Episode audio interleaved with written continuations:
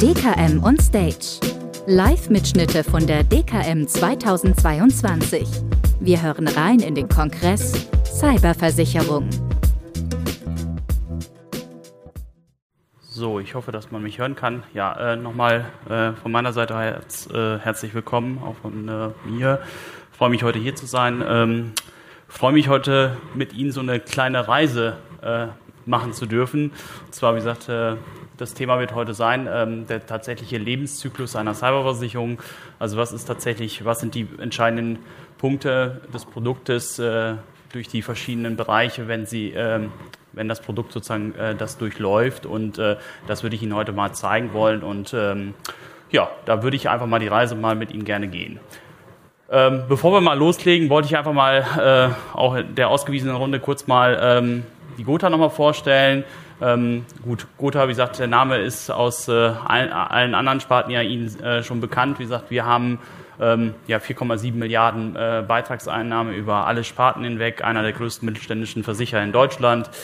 Ähm, wir machen die Cyberversicherung seit zweitausendsiebzehn, haben dann ähm, mit dem Produkt begonnen äh, und äh, ja, sind jetzt äh, im guten fünften Jahr, haben äh, ja, sehr große Zuwächse äh, bekommen, nicht nur seitens Premier, wie auch, wie gesagt, im Team. Also wir haben tatsächlich das Team äh, noch zusammengelassen. Also das Underwriting und Produktmanagement arbeitet da sehr eng zusammen, und das sind nicht zwei verschiedene Abteilungen, sondern sind wirklich, äh, ist wirklich ein Team, und ähm, weil das Thema halt sehr dynamisch ist. Deshalb, wie gesagt, brauchen wir dann die Nähe, um halt uns wirklich auszutauschen, um wirklich auf äh, Dinge, die dann halt dementsprechend äh, ja, vorkommen und auftauchen, um da schnellstmöglich auch äh, drauf einzugehen. Ansonsten, wie gesagt, äh, als letzter Punkt, Die, äh, auch bei uns äh, wächst die äh, Sparte Cyber sehr schnell und stetig. Gut, dann, was äh, habe ich heute mit Ihnen vor? Ich möchte mit Ihnen heute mal ähm, ja, so ein bisschen den Produktzyklus mal durchgehen, ähm, die, wichtig, äh, die wichtigsten äh, Bereiche sozusagen äh, ja, einer Cyberversicherung. Und ähm, hier ist es tatsächlich so, dass wir äh, mit dem Thema Produktmanagement anfangen, ähm, da tatsächlich mit dem äh, Thema Kundenanforderungen, das ist so ein bisschen das, äh, der wichtigste Punkt aus dem Segment.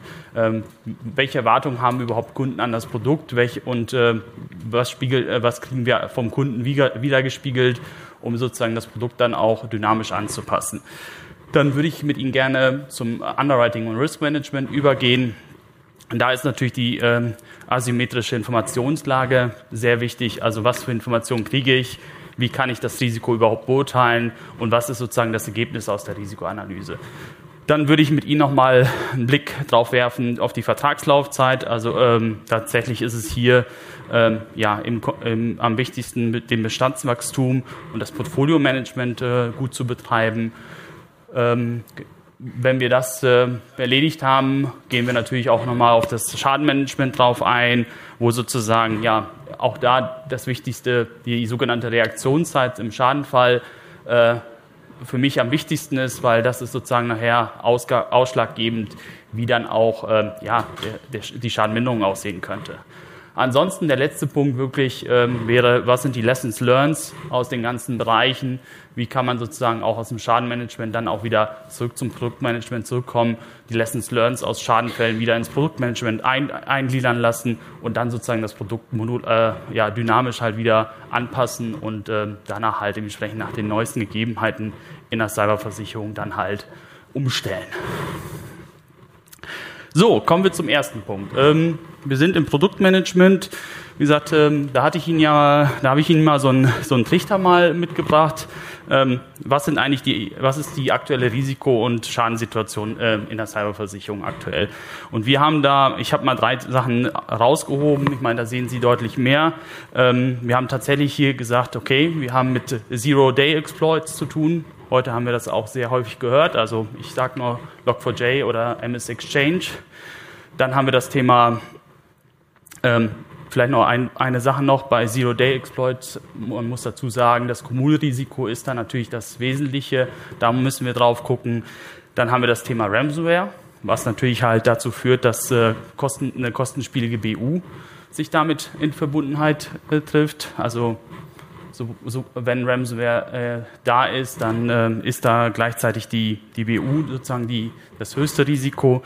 Und dann ähm, würde ich auch nochmal das Thema Russland-Ukraine was uns ja, glaube ich, bisher so noch nie äh, tatsächlich getroffen hat, herausholen. Äh, da ist tatsächlich, also da hat ja auch das, der B S I hat ja gesagt, dass äh, Russland ein unfreundliches unfreundlicher Staat ist und wie gehen wir mit dem Thema Russland um, was müssen wir machen, wie müssen wir die Police soweit ein, äh, an, anpassen, um halt auch das Thema im Griff zu kriegen. Ansonsten, wie gesagt, äh, wenn das alles sozusagen in den Trichter reinfällt, äh, kann man sagen, wie gesagt, wir haben ein äh, stetiges äh, Cyberrisiko in Ausprägung und Komplexität. Also das ist so als, als äh, ja, Fazit aus dem Ganzen äh, mitzunehmen. Ansonsten, auch wir äh, von der Gothaer haben da ähm, tatsächlich auch eine K M U-Studie jedes Jahr, die wir da rausbringen. Das sind die neuesten Zahlen aus der K M U-Studie zweiundzwanzig. Die kommt immer im April raus, können sich gerne auch, wie gesagt, mal äh, bei uns abrufen. Ähm, und wir befragen da tatsächlich ta- um die tausend K M Us. Und ähm, da ist tatsächlich, äh, ja, seit zweitausendeinundzwanzig sind äh, neueste Erkenntnisse da, was ist tatsächlich die bedrohlichste, das bedrohlichste Risiko bei einem K M U, und da sticht halt t- tatsächlich der Hackerangriff äh, hervor und der sogenannte Betriebsausfall. Also man sieht, äh, es ist halt nicht mehr, es sind nicht mehr die klassischen, äh, ja ich sag mal Risiken beim K M U das Wichtigste, äh, wie, wie Brand, Explosion, was man halt von früher kennt, sondern es ist tatsächlich der Hackerangriff, der tatsächlich auch, ja, ich sag mal, über die Jahre hinweg auch äh, größer geworden ist, was das Ganze angeht. Ähm, ansonsten, wie gesagt, der Betriebsausfall, das ist, hatte ich ja vorhin auch mal gesagt, also gerade wenn Ransomware im Spiel ist, ähm, ist ganz schnell auch ein B U-Schaden zu erwarten, und ähm, davor hat, haben die K M Us halt dann auch dementsprechend auch eine gewisse Angst, dass das äh, als Schaden bei ihnen auftritt. Ansonsten, wie gesagt, Auswahl Zulieferer ist natürlich auch äh, ein ganz wichtiger Punkt. Also was passiert, wie gesagt, wenn ein Zulieferer von mir gehackt wird äh, und ähm, kriege ich überhaupt sozusagen meine Lieferkette weiterhin aufrechterhalten? Das sind Themen, die hat man nicht sofort auf dem Schirm, aber man sollte sich auch mit diesem Thema beschäftigen. Ja, ansonsten, wie gesagt, ähm, haben wir nochmal so ein paar ähm, ja, Infos. Ich glaube, das wurde heute auch schon erwähnt. Also das... Ähm, Es gibt eine Aussage, dass einundzwanzig Prozent der K M Us geben an, dass eine Cyberpolice bereits besteht. Also was schließt sich daraus? Äh, gerade auch, wie gesagt, Richtung Makler. Da ist auf jeden Fall ein großer, äh, ist noch Luft nach oben, um halt dort äh, ja, die geplanten Abschlüsse zu tätigen und umzusetzen. Ähm, ansonsten vielleicht auch nochmal wichtiger, wichtig, wichtigste Nachricht äh, im Bereich Versicherungsschutz, was ist überhaupt wichtig in der Cyberversicherung, was sollte die beinhalten, und da stellt sich ganz klar heraus, dass die Assistenzleistungen im Schadenfall die allerwichtigsten, äh, der allerwichtigste Bereich ist. Der muss auf jeden Fall in der Cyberversicherung enthalten sein, der darf nicht fehlen, äh, sonst ist die, äh, ist die äh, Police nicht wirklich komplett, und äh, ja, da fehlt was. Ansonsten haben wir ja dann auch sogenannte Punkte genannt wie Beitragshöhe, vierundzwanzig-Stunden-Hotline, Flexibler Versicherungsschutz, Präventionsmaßnahmen. Das sind sozusagen die nächsten Punkte. Gut. Ja, ähm, wir haben in der Cyberversicherung ein sogenanntes Ökosystem. Haben wir in jeder Sparte. Aber ich möchte Ihnen hier nochmal da, äh, darbieten, wie, gesagt, wie das Ökosystem wie gesagt, bei der Cyberversicherung überhaupt äh, aussieht.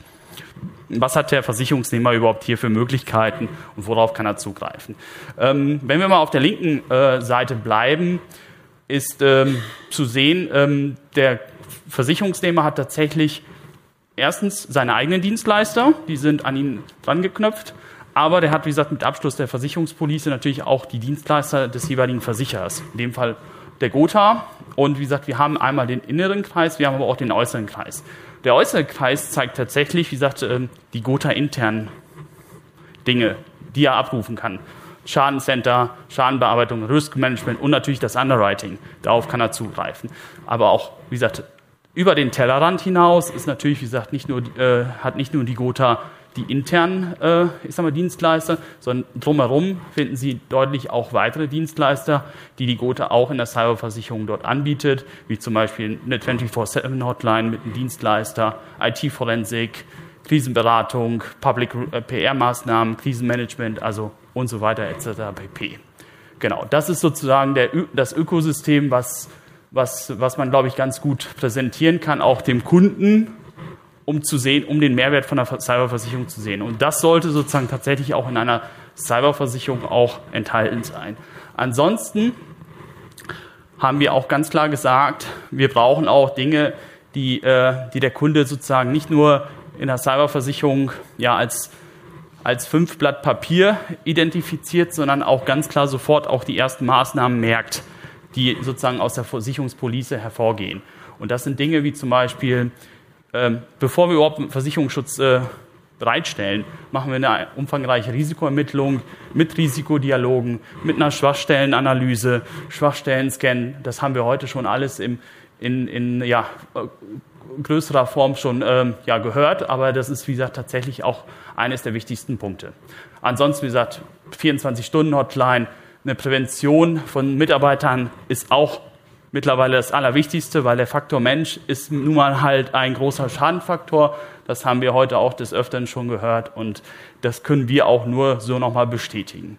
Genau, ansonsten, wie gesagt, gibt es, gibt es natürlich auch im Schadenfall Krisenberatung, P R-Beratung, natürlich aber auch, wie gesagt, wenn irgendwelche Datenschutzthemen ähm, da vorkommen, äh, sind, äh, sind da auch, äh, ja, ich sag mal, äh, ist eine Rechtsberatung vorhanden mit äh, ausgewählten Rechtsanwälten, die sich nicht, mit nichts anderem mehr beschäftigen wie, wie nur äh, D S G V O und Datenschutz. Gut, dann würde ich fast sagen, gehen wir mal zum anderen Bereich, und zwar das ist das sogenannte Underwriting Risikomanagement, wo ich tatsächlich meinen größeren Teil sozusagen meiner Arbeitszeit äh, mit verbringe. Und da wollte ich Ihnen einfach mal so ein bisschen, wie gesagt, wir hatten ja auch gerade im Panel so ein bisschen verschiedene, ich sage jetzt mal, Stufen äh, von Unternehmen genannt bekommen. Ähm, wir haben uns da auch so ein bisschen was ausgedacht und haben gesagt, ähm, wie können wir das Ganze clustern? Und wir sagen, wir machen das in drei Stufen. Und dazu, wie gesagt, würde ich Ihnen heute mal einfach mal sagen, dass wir, auch wir haben Antragsmodelle mit einer vereinfachten Risikoanalyse für Unternehmen von null bis zehn Millionen Umsatz. Wir haben auch einen Antrag mittlerweile, das ist ein ganz neuer Antrag, von zehn bis fünfzig Millionen mit ein paar mehr Risikofragen. Allerdings ist das auch, wie gesagt, ein vereinfachter Äh, Antragsprozess mit festgelegten Beiträgen. Wie gesagt, wir haben auch immer einen umfassenden Versicherungsschutz. Das ist mir auch nochmal wichtig zu sagen. Also wir als Gothaer bieten immer eine Komplettdeckung an. Es gibt ein paar Bausteine, die kann man auch zusätzlich auswählen. Es ist aber kein modulares Produkt, wie wir es eben von den anderen äh, Mitbewerbern mitgehört haben. Deshalb, wie gesagt, wir sagen auch, das Produkt ist so komplex, man kann da, wie gesagt, äh, die einzelnen Punkte schwer zu erklären, und da kann man wirklich sagen, wir bieten hier eine komplette Deckung an. Man kann noch mal über zwei, drei Deckungserweiterungen sprechen, aber mehr dürfte es nicht sein, weil es dann zu komplex wird. Also der Makler versteht es nicht und der Kunde erst recht nicht. Und deshalb sollte es so einfach wie möglich gestaltet sein. Genau.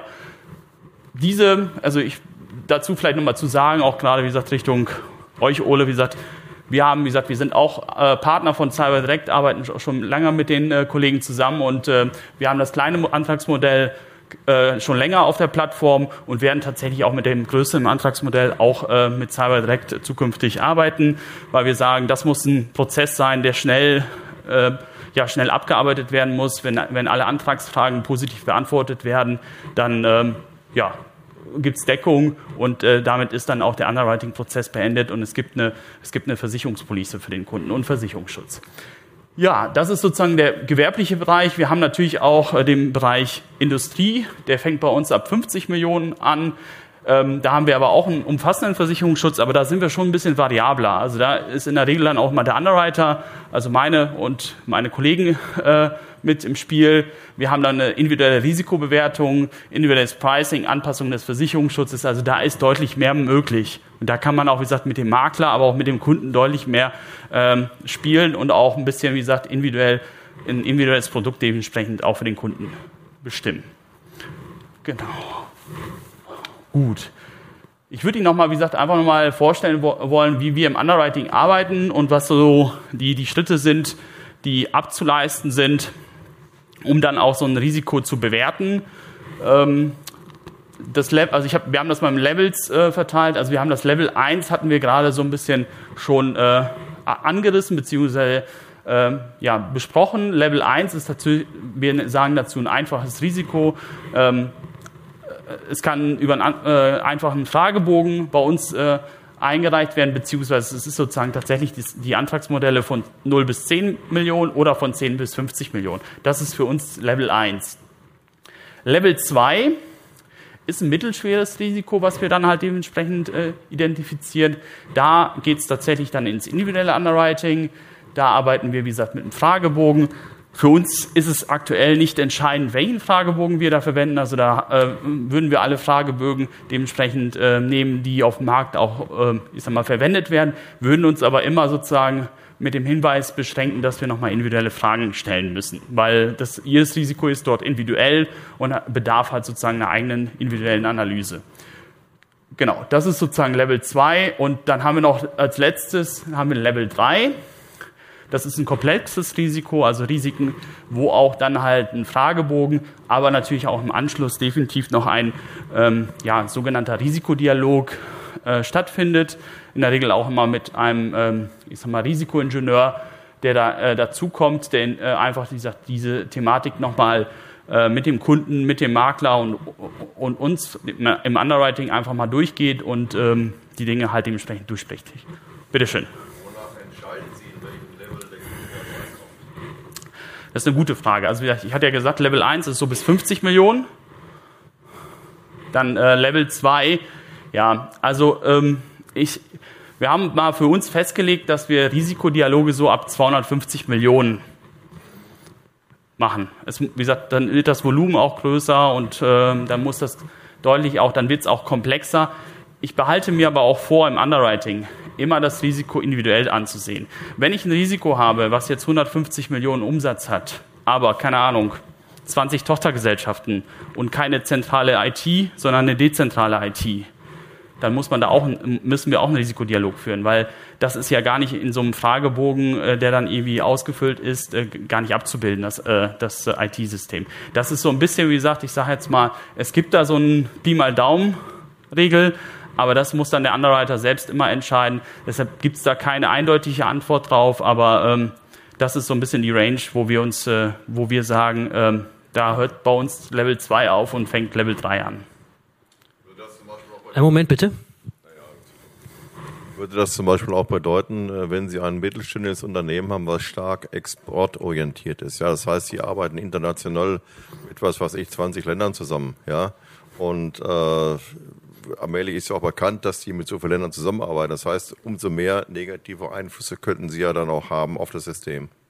Ja, also kann man so sagen. Könnten Sie noch mal kurz den Namen und das Unternehmen sagen?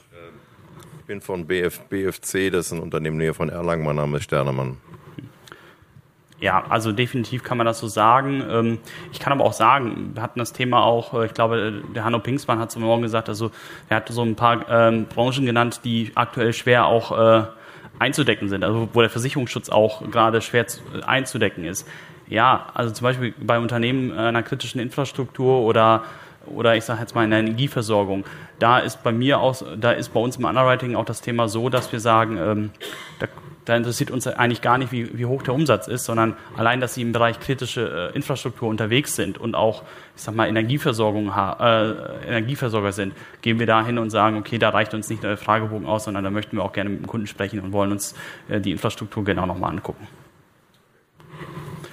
Gut, ansonsten, wie gesagt, das ist sozusagen das, ähm, das Underwriting. Wir haben hier nochmal, wie gesagt, kurz zusammengestellt, ja, wie so eine Risikoanalyse telefonisch oder vor Ort. Also wir fahren auch schon mal äh, mit den Maklern zum Kunden raus. Aber in der Le- Regel, wie gesagt, das hat sich ja jetzt so eingetrudelt, dass wir einfach äh, mit, mit M S Teams sehr gut zurechtkommen und dort halt einfach, ich sag mal, zwei Stunden Risikodialog führen, über alle Bereiche dann halt dementsprechend mit den Kunden äh, sprechen und dann halt dementsprechend nochmal eine physische Risikoanalyse vornehmen. Genau, also wir haben auch eine Möglichkeit, Schwachstellen-Scans von außen zu machen, auch dort die Erkenntnisse mit ins Underwriting reinspielen zu lassen.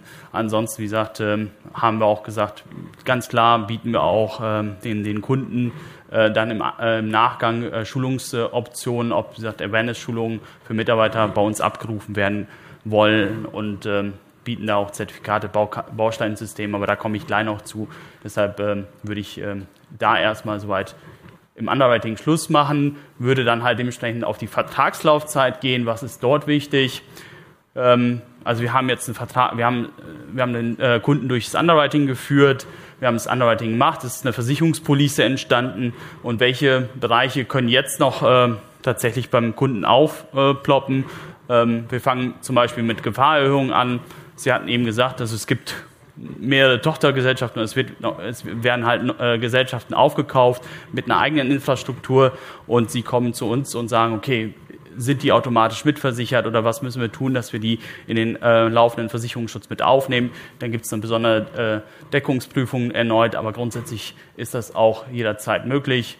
Der andere Bereich wäre klassisch, wie gesagt, eine Deckungssummenerhöhung. Also wir erleben gerade aktuell aus dem Markt, dass die Anfrage von Deckungssummen sehr häufig vorkommt.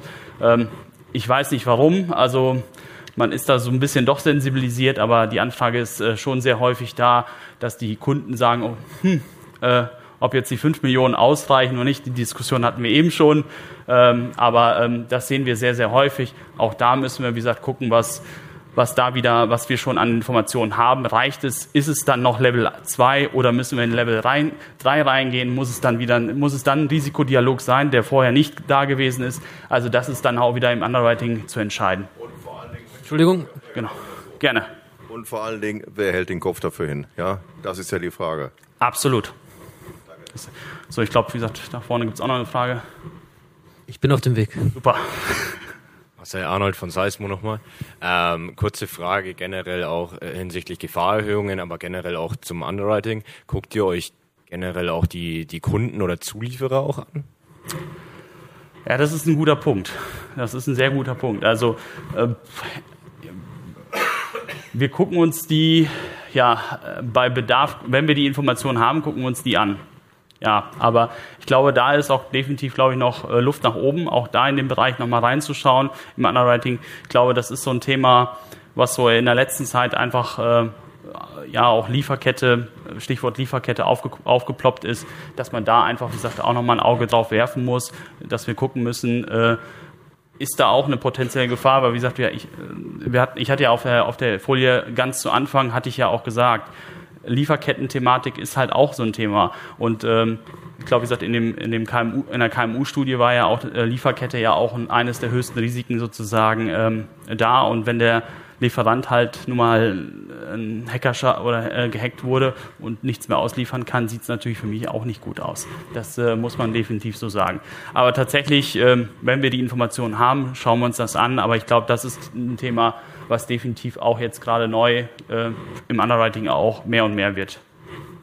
Genau, ansonsten, wie gesagt, haben wir ja auch äh, in der Vertragslaufzeit versuchen wir Dinge halt, ähm, ich hatte ja vorhin mal die Antragsmodelle gezeigt, die Dunkelverarbeitung nach vorne zu treiben, dort halt dementsprechend schnellen Support, auch wie gesagt, hinsichtlich Makler, aber auch Kunde zu, gewähr, gewähr zu leisten. Genau, und wenn das abgearbeitet ist, steht natürlich auch in, im Cyber jedes Jahr auch mal das sogenannte Renewal an, also die, die Verlängerungsperiode, die uns ja aktuell ja leider Gottes auch ja, schon bereits da ist. Aktuell haben wir ein relativ umfangreiches Renewal, also gerade wie gesagt bei, bei Unternehmen, bei größeren Unternehmen, wo wir einfach, wie gesagt, ich sage jetzt mal vor Fälligkeit sechs bis mo- fünf Monate ähm, Fragebogen rausschicken, Verlängerungsfragebogen, aber äh, wo wir uns dann nochmal Umsatz, neue Umsatzinformationen einholen, aber auch viel, viel mehr wichtig und auch viel wichtiger ist, die aktuelle technische Situation bei dem jeweiligen Kunden nochmal abfragen, um da wirklich sicher zu gehen, dass der Kunde auf auf dem Stand, äh, auf dem Stand ist, den wir auch gerne sehen wollen. Und ähm, ja, falls das nicht sein sollte, ob man da nochmal irgendwie Mechanismen in Bewegung setzen muss, äh, das auf den Stand zu bringen, so wie es eigentlich gewünscht ist. Okay, dann äh, haben wir sonst aber auch, wie gesagt, während der Vertragslaufzeit, ähm, das ist aber auch so ein Thema, was wir schon bereits angeschnitten haben, was natürlich der Kunde auch mit der Versicherungspolice bereits erhält. Das läuft natürlich auch während der Vertragslaufzeit weiter. Also E-Learning-Portal, man hat, ein, man hat Möglichkeiten, Phishing-Tests durchführen zu lassen, einen Passwort-Check, wir haben einen Newsletter. Also da unterstützen wir den Kunden auch schon nochmal auch während der Vertragslaufzeit sehr ähnlich, weil wir wollen eng am Kunden bleiben. Wir wollen ihn da nicht irgendwie nur ein fünfseitiges äh, ähm, ja, Dokument überrassen, sondern das ist dementsprechend der Mehrwert einer Cyberversicherung für den Kunden, den Sie hier sehen. Genau, das ist die Vertragslaufzeit. Dann würde ich zu dem Thema zum nächsten Thema kommen, das ist das Schadenmanagement. Das war ja was, was ja am Ende des Tages auch immer am wichtigsten ist. Ähm, was ist sozusagen, was ist, ein, was ist die Kundenerwartung im Schadenfall? Und ähm, ich glaube, wie gesagt, wenn ich so ein bisschen auf drei Punkte aus diesem aus diesem Flipchart mal äh, herausziehen kann, ich glaube, am wichtigsten ist so eine unkomplizierte Abwicklung. Ähm, man, äh, man, man wünscht sich immer einen persönlichen Ansprechpartner und eine gewisse Verbindlichkeit im Schadenfall. Ist, glaube ich, sind so die drei wichtigsten Bereiche. Natürlich sind auch alle anderen auch wichtig, aber ich glaube, wenn das, wenn das schon ähm, her- hervorsticht, dann ist das dementsprechend auch auf dem richtigen Weg und man hat ein gutes Gefühl, dass man auch im Schadenfall dort ähm, ja, den Erwartungen auch gerecht wird. Ich, wie gesagt, ich würde gerne einfach nochmal mit Ihnen so ein bisschen, wie gesagt, so einen Schadenfall mal durchspielen. Wie läuft sowas ab? Ich glaube, das ist auch mal ganz spannend, mal zu sehen, was, äh, was löst das Ganze aus und wie sind die internen Prozesse in so einem Schadenfall ähm, und was, was wird getan, auch sozusagen hinter, hinterm Vorhang und was, was wird alles ausgelöst. Ich habe mal was mitgebracht. Also wie gesagt, ble- wir bleiben mal bei dem, bei dem äh, sehr häufigen Schadenfall Ransomware. Ähm, also der, man hat einen zielgerichteten Angriff beim Kunden. Man hat eine Ransomware äh, dementsprechend installiert, wir haben eine Verschlüsselung und wir haben eine Lösegeldforderung beim Kunden. So, was äh, was äh, haben wir zu erwarten? Wie gesagt, wir hatten ja eben über die vierundzwanzig-Stunden-Hotline gesprochen. Also der Kunde hat eine Police bei der Gothaer, der äh, verwendet, ruft bei der vierundzwanzig-Stunden-Hotline an und meldet sich. Und ähm, da ist es, glaube ich, am wichtigsten, dass der Kunde merkt, okay, äh, der kommt direkt beim Dienstleister an, bei demjenigen, der Ihnen da auch direkt weiterhelfen kann. Weil, wie gesagt, äh, Da muss, wie gesagt, ähm, da ist es immer wichtig, eine zeitliche Verzögerung kann in allen Bereichen zu schwierigen, äh, zu schwierigen Konsequenzen führen. Ähm, da ist es tatsächlich wichtig, äh, einfach äh, Schnelligkeit, gebo- äh, der, das Gebot der Schnelligkeit wahrnehmen zu lassen. Da tatsächlich einfach ähm, schnell die äh, handelnden Personen an einen Tisch zu kriegen. Ich sage da liebevoll, wir müssen so ein bisschen das A-Team aktivieren, das sozusagen dann auch schnell handelt, da tatsächlich so ein bisschen die Schnelligkeit walten zu lassen, weil ich glaube, wie gesagt, wenn wir schnell handeln, können wir den Schaden so mindern, dass es für alle Seiten eigentlich äh, das Ergebnis hervorsticht, was, was alle erreichen wollen. Genau, was, was, löst dann, was wird dann ausgelöst? Wir, äh, es wird ausgelöst die Forensik und die Datenwiederherstellung. Also es wird sofort eine Ursachenfeststellung festgestellt. Wenn festgestellt wird, okay, was, was müssen wir machen? K- können wir schon per Remote was machen oder müssen wir mit einem Team vorausfahren? Ähm, auch im gleichen, äh, dann wird innerhalb von zwei Stunden, äh, ja, ich sag mal, ein Entscheider, äh, Entscheidergruppe dementsprechend zusammengestellt, die dann halt dementsprechend weitere Schritte entscheidet. Wie geht's dann weiter? Dann äh, muss dann auch entschieden werden, wie groß ist die Betriebsunterbrechung, lohnt es sich sozusagen in eine mögliche Lösegeldverhandlung reinzugehen. Auch dazu haben wir heute was gehört, ob das äh, Sinn macht oder nicht. Dann wird auch sofort entschieden, ob ein Datenabfluss von Kunden- oder Vertragspartnerdaten äh, auch passiert ist. Wenn das der Fall ist, wird dann dementsprechend auch sofort die sogenannte, ja, ich sage jetzt mal, Rechtsberatung mit, in, äh, mit ins Spiel gebracht. Ähm, Da wird ähm, dann halt dementsprechend geprüft hinsichtlich, wie gesagt, äh, der sogenannten ähm, D S G V O-zeitlichen äh, äh, Vorgaben innerhalb von zweiundsiebzig Stunden, dass man dort die Meldung machen muss. Das wird sozusagen alles mit dem, mit dem Anruf der vierundzwanzig-Stunden-Hotline äh, automatisch ausgelöst, ausgelöst, dass wir da nicht irgendwie in irgendwelche, ich sage jetzt mal, zeitlichen Nöte kommen, dass wir da irgendwelche Dinge halt auch nicht äh, zeitlich erreichen. Hier noch eine Frage. Eine Frage noch, ab welcher Größenordnung äh, leiten Sie diesen Prozess ein? Ich habe das vorhin mal so verstanden, okay. Ab ca. zwanzigtausend aufwärts oder was, aber bei geringen Beträgen lohnt sich für Sie das auch nicht, den Aufwand zu handeln. Der Schadenaufwand, wenn man es, also der Schadenaufwand. Das ist wieder der Herr Sternemann von der B F C. Also den Prozess machen wir eigentlich in jedem Schaden, äh, in jedem Schadenfall. Also es wird von Anfang an geprüft, was, was, was ist passiert. Da spielt jetzt keine Rolle, was für eine Police wir da zum Kunden haben und äh, also da machen wir keinen Unterschied. Also das, das muss ja vorher geprüft werden und äh, wie gesagt, die drei Bereiche werden abgefragt und wenn da, wenn alle drei Bereiche dementsprechend auch bei einer K M U-Police ausgelöst werden, dann müssen wir natürlich auch die Maßnahmen dann auch treffen und den Kunden in den Bereichen auch dann sofort unterstützen. Genau, also ähm, was auch wichtig noch zu sagen ist in dem Bereich und dann äh, glaube ich, komme ich auch zum Ende. Ähm, wir haben immer wieder die Anfrage im Schadenfall, ja, was ist denn mit meinem I T-Dienstleister? Ich habe ja auch einen. Kann der nicht auch helfen? Der kennt ja mein System am besten. Ja, der kann auch helfen. Aber was wir immer regelmäßig feststellen, ist, dass eigene Dienstleister sind in der, in der Regel keine Security-Spezialisten. Und da sagen wir ganz, ganz offen, ja, der soll bitte mit dazukommen, soll uns aber, wie gesagt, nur unterstützen und nicht äh, und äh, unser Dienstleister, der wirklich auch ein fachspezifisch äh, dafür ausgebildet ist, äh, wird, wird dann, dann sozusagen die Leitung übernehmen. Er kann unterstützen, er kriegt natürlich auch seine Leistung gezahlt, aber wir wollen hier sozusagen sicher gehen, dass der Kunde die, den bestmöglichsten Support bekommt, den er sozusagen auch aus der Cyberpolice auch erwartet. Genau, wir hatten ja gesagt, ähm, neben den technischen Themen kommen noch weitere juristische Themen, also Lösegeld ja, nein, Datenschutz, Verstöße und Informationspflichten, Krisenkommunikation. Also gerade, wie gesagt, bei Datenschutzabflüssen äh, äh, müssen wir gucken, wie wir da auch ähm, kommunizieren, dass wir natürlich auch, wie gesagt, den sogenannten Reputationsschaden äh, oder Reputationsverlust äh, so klein wie möglich halten. So, dann komme ich, wie gesagt, nochmal zum Ende. Ähm, uns ist nochmal wichtig zu sagen, also wie gesagt, wir bei der Gothaer ähm, möchten, wie gesagt, im Schadenfall alles für den Kunden tun. Deshalb sagen wir auch, Ähm, der Kunde oder der Schadenfall wird bei uns dementsprechend in der, in der Schadenabteilung äh, in Köln direkt bearbeitet. Ähm, es gibt einen direkten, ähm, direkten Schadenbearbeiter, der auch sehr eng ist, immer beim Kunden. Äh, wir haben auch immer einen Dienst, äh, weite, also der Dienstleister auch, ist auch immer ähm, direkt am, äh, am, am Kunden dran. Und wir, wir haben natürlich auch durch, durch die anderen Sparten, die wir auch natürlich auch bedienen, haben wir natürlich auch in den, äh, zu den anderen Abteilungen die Möglichkeit, ähm, ja, Kenntnisse hervorzuziehen, die vielleicht helfen, den Schaden so klein wie möglich zu halten. Super, Daniel. Vielen lieben Dank für den Vortrag. Äh, wir sind über der Zeit. Trotzdem nochmal die Chance für jeden, äh, der hier im äh, Publikum sitzt, eine Frage loszuwerden. Danke. Gibt es Fragen aus dem Publikum? Möchte jemand noch eine Frage loswerden? Ganz hinten die letzte Reihe. ähm, Hab, habt ihr euren Risikoappetit verändert in den letzten zwölf Monaten? Gibt es Branchen, wo ihr gesagt habt, da reduziert ihr ähm, auf jeden Fall oder die zeichnet ihr zum Beispiel gar nicht mehr? Das würde mich interessieren. Und falls ja, warum? Hm. Hanno Pinksmann von CyberDirekt. Also wir haben, also ich muss fairerweise sagen, ich fange mal damit an. Also das Underwriting ist deutlich ich sag mal, aufwend, aufwendiger geworden. Das darf, das darf ich einfach frei sagen.